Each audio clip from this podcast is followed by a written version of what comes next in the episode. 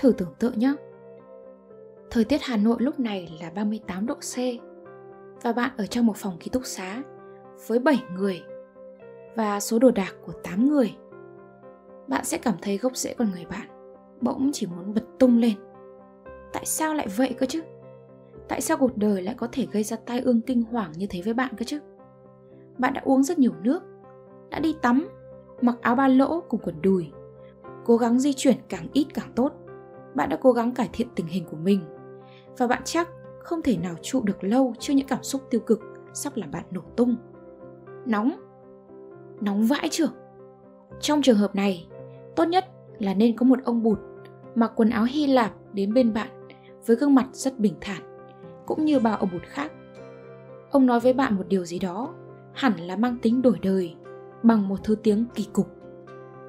Nếu bạn biết về chủ nghĩa khắc kỷ thì chắc hẳn bạn sẽ nhận ra cha đẻ của chủ nghĩa này, ông Zeno của thành Cyprus. Và bằng một cách thần kỳ nào đó, ông bụt của bạn lại chính là Zeno. Và Zeno sẽ đến dạy bạn cách vượt qua sự nóng kinh khủng bằng sức mạnh tâm trí. Zeno vào khoảng nhiều năm trước, thế kỷ 3 trước công nguyên, đã rơi vào một tình huống ông bị đắm tàu, lạc ở Athens xa lạ, cách quê hương mình cả ngàn dặm, mà không có một đồng xu nào dính túi.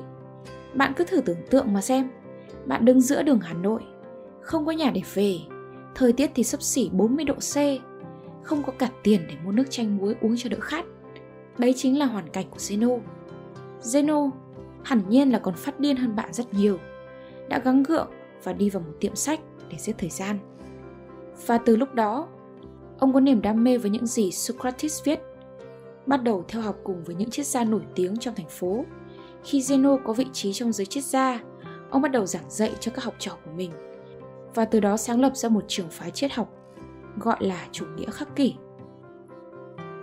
Chủ nghĩa khắc kỷ tập trung chủ yếu vào sự tự chủ của bản thân và nó quan niệm rằng những cảm xúc tiêu cực đều là sai lầm trong đánh giá. Một nhà khắc kỷ thì sẽ hiểu được rằng những sự kiện xung quanh mình đều diễn ra theo một mạng lưới nguyên nhân và kết quả. Họ gọi đó là logos. Và dù ta không thể lúc nào cũng kiểm soát được những điều xảy đến với mình, nhưng mà ta hoàn toàn có thể chọn cách ta phản ứng với nó. Những nhà khắc kỷ rất coi trọng logic, khoa học và đạo đức. Họ tin tưởng rằng triết học và những môn khoa học chính là chìa khóa để họ có được cuộc sống tự chủ với những suy nghĩ ít bị ảnh hưởng bởi những khó khăn bên ngoài. Và vì tập trung vào sự tự chủ của bản thân, cái nóng đối với một nhà khắc kỷ chỉ là cái đinh gì, thậm chí còn lãng xẹt hơn cả thế. Thay vì để cái nóng làm họ cảm thấy nản, khó chịu hay phát điên, thì một nhà khắc kỷ sẽ giữ được sự bình tĩnh. Vì họ ý thức được rằng nóng chỉ là một tình trạng của cơ thể. Nó chắc chắn sẽ gây ra phản ứng và làm ta cảm thấy khó chịu bực tức và mệt mỏi. Và thay vì cảm thấy những cảm xúc tiêu cực rồi nổi đoá lên thì nhà khắc kỷ sẽ bình tĩnh nhìn vào tâm trí của mình và tìm cách điều hòa cảm xúc. Hmm, nghĩ đến đây thì mình lại nhớ đến những chi tiết ở trong bộ phim Tây Du Ký Lúc mà đường tăng phải thi ngồi thiền Không được suy xuyển Dù có con bọ đậu trên mặt rất ngứa. Hồi trước thì mình có được nghe một người bạn kể về thiền Và khi thiền cũng thực hành giống như khắc kỷ vậy. Dù có ngứa ngáy thì cũng phải tập trung suy nghĩ. Nếu bạn ngứa, đừng có gãi vội Hãy tự nhủ. Ngứa, ngứa, ngứa, ngứa. Cho tới khi không ngứa nữa, Hoặc là hết thời gian thiền thì thôi. Một cách khá là hay để rèn luyện bản thân, phải không? vậy thì tại sao chúng ta phải điều hòa cảm xúc? Mình rất thích câu nói ở trong chuyện gia đình nhà Twist nếu một người có những suy nghĩ xấu xí, nó sẽ bắt đầu thể hiện lên trên gương mặt. Và khi người đó có những suy nghĩ xấu xí hàng ngày, hàng tuần, hàng năm, thì khuôn mặt của người đó sẽ trở nên càng ngày càng xấu. Cho đến khi nó xấu đến mức cậu còn không thể nhìn nổi nữa. Còn một người có những suy nghĩ tốt thì sẽ chả bao giờ xấu xí cả. Cậu có thể có cái mũi vặn vẹo và một cái miệng vều. Cằm thì hai ngấn. Hàm răng vổ nhưng nếu cậu luôn luôn có những suy nghĩ tốt thì chúng sẽ tỏa sáng ra ngoài, ở trên khuôn mặt cậu, như những tia sáng mặt trời. Và cậu lúc nào nhìn cũng đáng yêu hết sảy.